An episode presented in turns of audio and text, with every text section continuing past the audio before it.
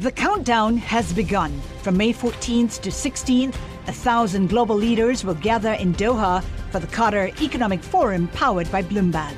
Join heads of state, influential ministers, and leading CEOs to make new connections, gain unique insights, and uncover valuable opportunities in one of the world's most rapidly rising regions. Request your invite for this exclusive event at QatarEconomicForum.com. We can see that illuminated sign that marks the end of the journey. This vaccine will help us to get past this pandemic once and for all. We need people to have faith that this vaccine is safe and that they should take it. The thing that's going to stop us from seeing the end of this pandemic are people going, oh, I'm not so sure. Hello, you're listening to Bloomberg Westminster, your daily guide to British politics. I'm Roger Hearing.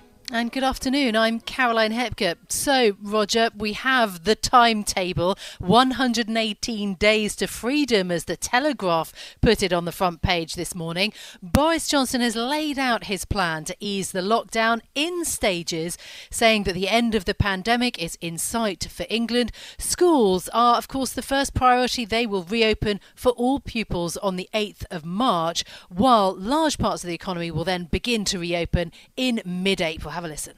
In step two, non essential retail will reopen, as will personal care, including hairdressers, I'm glad to say, and nail salons.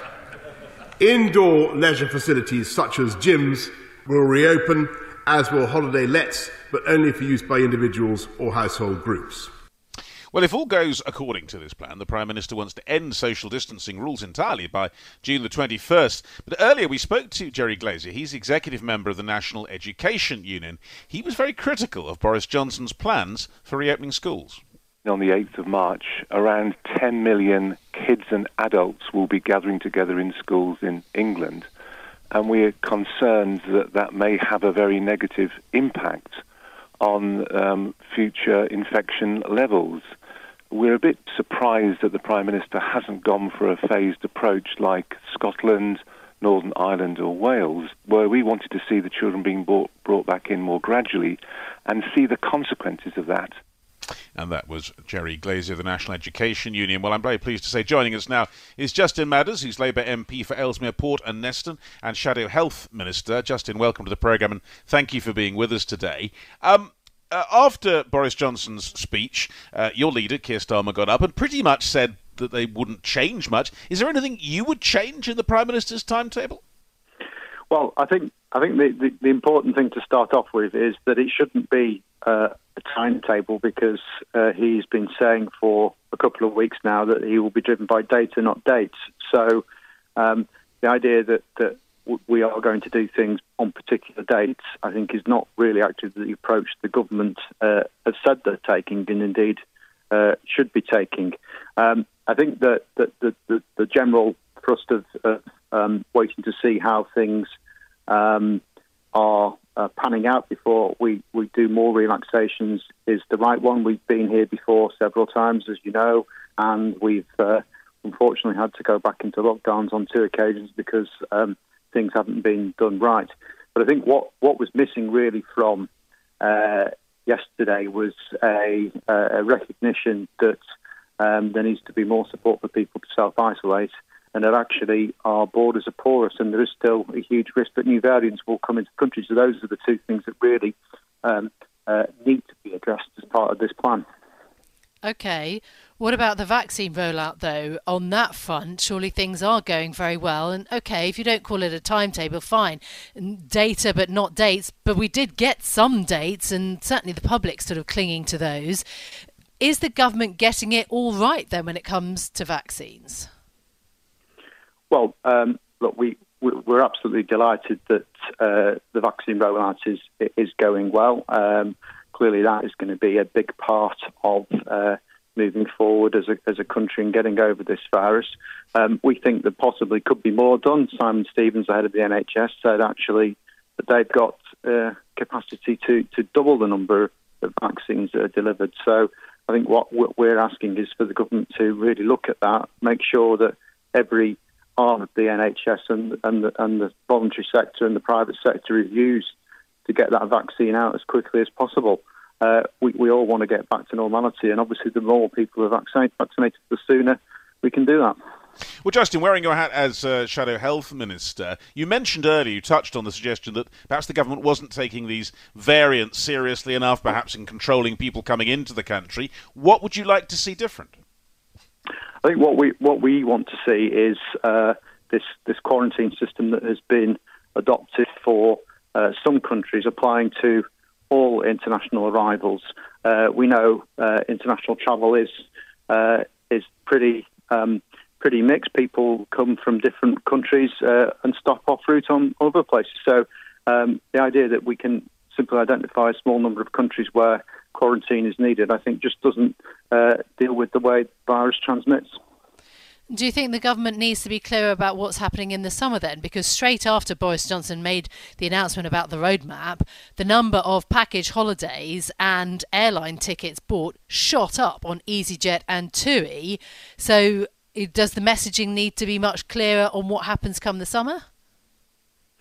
Well, I think I think the, the, the message for the summer was that they've not made any decisions. So um, I know people will feel optimistic after the announcement yesterday, but uh, clearly uh, what, what I heard was that um, no decisions on international travel have been been made yet. Now I think we've got every reason to be optimistic that uh, there will be at least some uh, uh, countries that we will be able to go to, particularly if people do uh, have proof of the vaccine, because I think that that seems likely to be part of the uh, part of the package moving forward. Um, but but I think it's it's really too soon to be making any uh, uh, assumptions about where and when we can travel. What do you think about schools reopening? I mean, that is a vexed issue. We heard earlier, of course, from the National Education Union thinking this isn't probably the best way to do it. On the other hand, you know there are lots and lots of people out there who are desperate to get their kids back into school. And of course, there's a huge deprivation gap in education that's going to travel through the school community for many years. Yeah, look, I, I think we all we all want schools uh, back fully as, as soon as possible. Uh, and there is a there is a huge question about this um, uh, uh, missed period of time, which um, there isn't really yet a convincing plan to to, to sort of provide catch up for. Um, but I understand that, that there's going to be um, tremendous pressure on schools uh, on the 8th of March when all pupils are back, and I think schools are expected to do all the all the testing themselves initially. Um, certainly, the schools I've talked to um, mm. say that that's a incredible uh, drain on their uh, staff resources, which they simply don't have spare. So I think there does need to be a lot more support and, and guidance for schools in terms of, uh, of that initial return. Okay, speaking of resources, and we're going to hear from the Chancellor with the budget next week. Um, what do you want to hear from him about support for business, but also on raising taxes? Well, I think that uh, we we are probably um, uh, still too uh, much in the middle of this to be talking about raising taxes. The economy uh, has been struggling for a year now, um, and we know that it's going to be some time yet before we uh, get out of the woods. I accept that uh, in the long term we're going to have to pay back everything that's been spent uh, in this period supporting businesses and individuals. But actually, what we really need to make sure we do is is support those businesses that still aren't going to be able to trade uh, properly for several months, if not longer in this final period.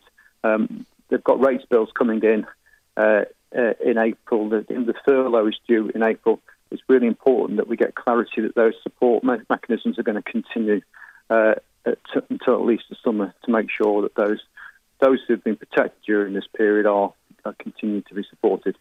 Um, Just... I, I, really think I really think there should have been a, a decision on that taken already because businesses can't carry on waiting for uh, budgets to be announced. They need to make, make, make a decision on where they stand now.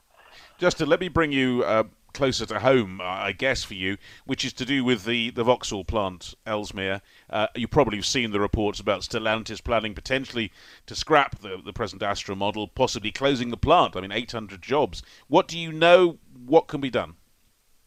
Well, um, what, we, what we know is that the, the, the current Astra model uh, has reached the end of its life cycle, uh, and that the the company have always said that they would um, review production there once once the outcome of Brexit was known. So uh, it's no surprise that a decision is being made now. What obviously we're very concerned about is whether uh, a positive decision is made for the future of the planet. I mean, there's, there's 800 plus people there now, but actually we, we we've employed a lot more in the past, and we would like to do so again. And, and that obviously mm. doesn't take account of the huge numbers in supply chains and associated industries. So um, we've been pressing uh, government for uh, a support package to make sure that Stellantis have confidence to invest in the plant so we get that next model. We've got everything crossed. We've just got mm-hmm. to hope that uh, the right decision is made.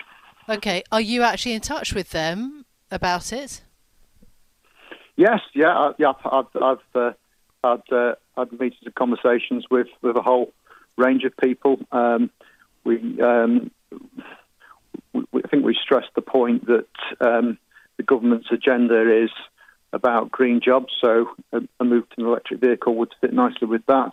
The government's agenda is levelling up uh, parts of the country, including the north, which is again something that uh, ticks a box for them. And of course, they will want to show that after we've left the EU, it is still possible to attract international business investment. And again, that's something that we we're saying to government really should be at the top of their agenda, and which is why they need to pull out all the stops to make sure that uh, this plant gets the investment it needs for the future. But just in a couple of words, you haven't received any assurances as yet on any side. No, I, I, I don't know if a decision has been made. I understand one's going to be taken this week. Um, we've done everything we can to, to put the best case forward. The workforce there uh, is extremely efficient. Uh, they've uh, worked very closely with management there for many years. The trade union is very, very uh, uh, receptive to uh, doing all it can to keep the plant going. I think so, you know we've we've done everything we possibly can. Think, We're yeah. in the hands of of government to, to, to match the investment that Stellantis need to carry on. The countdown has begun. This May, a thousand global leaders will gather in Doha for the Qatar Economic Forum powered by Bloomberg, held in conjunction with our official partners, the Qatar Ministry of Commerce and Industry and Media City Qatar, and premier sponsor QNB. Join heads of state, influential ministers, and leading CEOs to make new connections and gain unique insights. Learn more at QatarEconomicForum.com. Let's have a look at what's making news in the world of politics. Now, we begin with the Prime Minister's roadmap because while an official end to travel restrictions wasn't announced yesterday, holiday bookings have surged. EasyJet tickets more than quadrupled in the hours after Johnson spoke. TUI said holiday bookings to Spain, Turkey, and Greece jumped sixfold overnight. A global travel task force is going to issue a report on how to return to international travel on April the 12th. After that, the government will decide whether to remove restrictions. However, none of this will happen until May the 17th at the earliest. Yes, uh, but holiday makers were jumping online despite all of that. Uh, well, meanwhile, of course, Boris Johnson's plan is also going to determine how quickly the government and subsidies are withdrawn from the UK economy. So, Bloomberg sources say that the Chancellor is going to extend support over the next four months, with some businesses due to remain closed until at least the uh, 21st of June. So Sunak is going to set out the details of the budget next week on the 3rd of March. Data today, though, Roger, just this morning, would suggest that he's going to have his work cut out for him because unemployment climbed to its highest rate in almost five years in the fourth quarter of the year. So the jobless rate at 5.1%. And of course, we know that some 4 million jobs are being supported by the furlough scheme. So even that sort of, um, you know, is there supporting people. Meanwhile, the scandal that's been rumbling north of the border has become rather more critical. The former First Minister of Scotland, Alex Salmond, has alleged that individuals from the Scottish Government and the Scottish National Party have attempted to remove him from public life and even imprison him. According to a Daily Telegraph report on Salmond's submission to a Holyrood inquiry, this is what's been going on. Well, an SNP spokesman said it's an assertion without a shred of credible evidence. Salmond will appear before the inquiry tomorrow. Mm. Uh, meanwhile, when it comes to a new constituency, Labour is making their pitch to farmers, with Keir Starmer becoming the first Labour leader to speak at the annual National Farmers Union conference today. He's calling on people living in rural areas to take a fresh look at his party, vowing to push for new investment in food and farming. Starmer is also urging people to buy more British food and for more of the public sector's 2.4 billion pound food procurement budget to actually be spent locally. Yes, trying to make sure that Labour is not seen as the urban party. But speaking of trying to keep parties on board, how is Boris Johnson doing now that he's published his timetable? Joining us, I'm very pleased to say, is Lauren McEvatt, who's Managing Director of Morpeth Consulting and former Conservative Special Advisor. Lauren, welcome to the programme. Thanks for being with us again. Let me just put before you a headline in the Daily Mail today. It was the outlier in a way because it wasn't sounding quite as joyous as the rest. The headline of the Daily Mail was, What are we waiting for? Does it this hint, do you think, Lauren, that perhaps there's a bit of lack of support on Boris's own backbenches, maybe in Middle England? Um, they talked about even Professor Lockdown says we should be going faster. Is Boris at risk of not bringing some parts of his support base with him? Uh, I think that some snap polling that was done over the over the course of last night indicated that actually there is broad spectrum consensus uh, within the population for the um, the rate and the speed that, that the prime minister announced in the, the, the lockdown easing announcement he made yesterday evening. Um, I think that the outlier nature of this, uh, from the Daily Mail's point of view, is actually in relation to where the general population are, um, and not in relation to um, uh, uh, uh, what they believe is a constituency that I think is much smaller uh, than it actually is in their in their in their minds. Most people are broadly happy with this way of approaching easing lockdown this time, and I think that's for two pretty good reasons.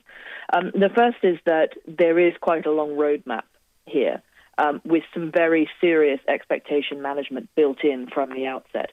So five weekly reviews. You know, the, the, the dates in question here are very clearly labelled as not before this date, rather than at the last possible minute before the state. So I think the expectation management game from the government is is being played pretty well here. I think a lot of anxiety in the UK was created last year um, around uh, speed towards reopening that then had to be reversed really quickly um, about the numbers that we saw uh, in early January. And I think that everyone in the country is keen to avoid going back to that. Mm. Um, and to understand, you know, that actually scientific understanding in the general community, in the general population about coronavirus has improved in the last year.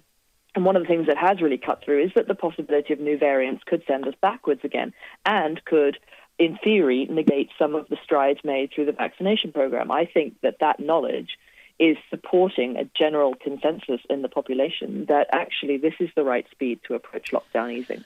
Yeah, okay. I'm going to quote the poll then that, that you refer to. It's the YouGov yeah. poll of 3,900 adults in England. It found that 46% of people polled think that the government got the balance right on lifting lockdown. 26% yeah. think the ministers are moving too fast. 16% think that they are moving too slowly. So I get that that's, um, that supports your argument.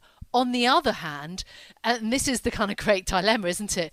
Hours after the Prime Minister was talking about this sort of very careful, cautious lockdown being lifted, people are clicking on tickets for summer holidays, on package holidays. So, you know, there's a kind of push pull within the British psyche, isn't there, about what's uh, going on? Yes, people want to be cautious, but they also want to go on their summer holiday. Yeah, I mean, people want to be cautious. They wish to, you know, and like you said, um, a majority of people polled um, support the government's uh, uh, conclusions uh, in the lockdown easing announcement yesterday. But there's also a significant chunk of the population who are going to make bad decisions. And I would say that that significant chunk are probably the 16% who think that lockdown is easing too slowly. Um, it, that's probably the number who were online clicking on holidays um, uh, last night. And I think that the cautiousness with which the government has approached, particularly the international travel element of this, is something that is going to filter through more and more in the next couple of weeks. You know, we have a review of international travel reporting on April 12th. Um, they, they are updating the, the, the quarantine red list, uh, I think every fortnight is my understanding. Um, and they are very clear in, in the, easing, the easing announcement on the differences between lockdown easing on domestic travel within the United Kingdom and within England um, and on international travel. Uh, and I think that there will be some disappointed people this summer who've made poor decisions in relation to holiday expenditure. Um, but there will be an awful lot more people who will be happy that they can go to Wales or to Cornwall um, or to the Lake District um, because we've taken sensible measures and our vaccination program is going so well. Lauren, I mean, I take on board that the majority of people probably are not in the camp that want a much faster reopening. Uh, but significant people are on his own backbenches as well. I mean, you know the way that the Conservative Party works. A lot does depend on keeping people like Mark Harper or Steve Baker on board. And they have certainly indicated that this is not what they want. In fact, they said they wanted all regulations ended by the end of April. They're not likely to keep quiet, are they? No, but they're also not likely to get their way. I think that Mark Harper and Steve Baker are significant outliers in this. I think that they are not going to topple a government majority if um, if this has to come for a vote. I think that they do not carry the broad consensus support of the population of the United Kingdom with them. Um, I firmly believe that they are as much of an outlying group as the 16% who think the lockdown is easing too slowly. Hmm, okay. The great peril, then, surely, um, for the Prime Minister is that the flip side, that the opposite happens, that we end up having to have some kind of new restrictions lockdown in the autumn. Um, that is is really the big danger, isn't it? That's a big danger for him, but I'd say it's an even increasingly larger danger for Mark Harper and Steve Baker chomping at the bit to open things faster if this backfires. Mm. Um, and it's because they've put tremendous pressure on the government. I think that a heavy amount of blame is going to lay at their doorstep too. Um, I think that the Prime Minister is going to avoid uh, stumbling into the trap that opening up too quickly would, would, would give him, which is a trap that would see this possibly having to be reversed later in the year. I think that he's not unconscious of the fact that we may indeed have to have restrictions in the year. I mean, you heard um, one of the uh, one of the scientific advisors next to him yesterday at the announcement, I can't remember which, indicated that it's possible that a small resurgence next year, next you know, next winter, could see us have to wear masks in public again, for example. And um, I think we have to be prepared uh, for the fact that although the, the government are doing their best to make sure this is the last lockdown of this nature, um, that restrictions in some in some arenas may have to come back in um, later in the year if this does resurge in some way. But all of this is an argument against the Mark Harpers of this world, not in support of them.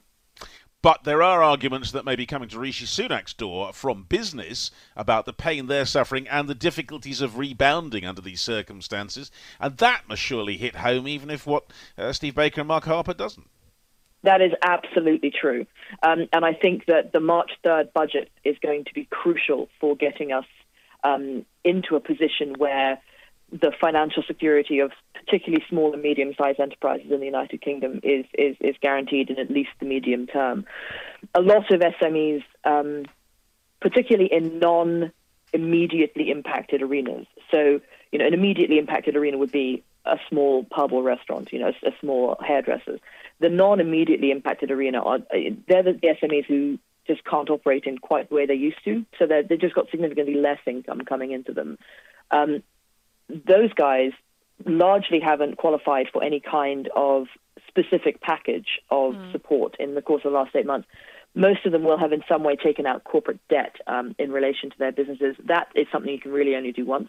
Mm. Um, and those guys are coming to the end of the line uh, in being able to support a slowdown uh, in, in, in the you know in, in the longer term. Um, the furlough is rumored to be extended until June. Um, I think probably we'll see an uptick in companies looking at the circumstances and saying, okay, yes, we are going to partially furlough people now yeah. because we do have some kind of an indication of when this might end. But I also, like I said on um, on a, a, program I did with you at, at, around Christmas. I do think the Treasury have been slow to take up options when it comes to long-term debt, um, and I think that Keir Starmer raising this in a speech he did last week is probably one mm. of the mm. reasons that the government is going to have to be tipped into into considering that more seriously going forward. Yeah. Um, because yeah, we we do have financial problems at the individual and business level yeah. that are going to need financial solutions in the next six months. Bloomberg Westminster. Listen weekdays at noon on DAB Digital Radio in London. From Silicon Valley to Wall Street, the promise and perils of artificial intelligence are playing out on the world stage. But what will the next phase of AI adoption look like? Which companies, from big tech to startups, will dominate? And where do the risks and unintended consequences lie? I'm Emily Chang.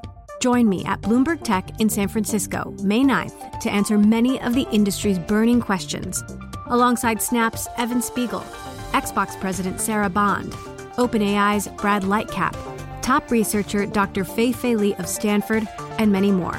More details and just a few tickets left at bloomberg.com slash techsf.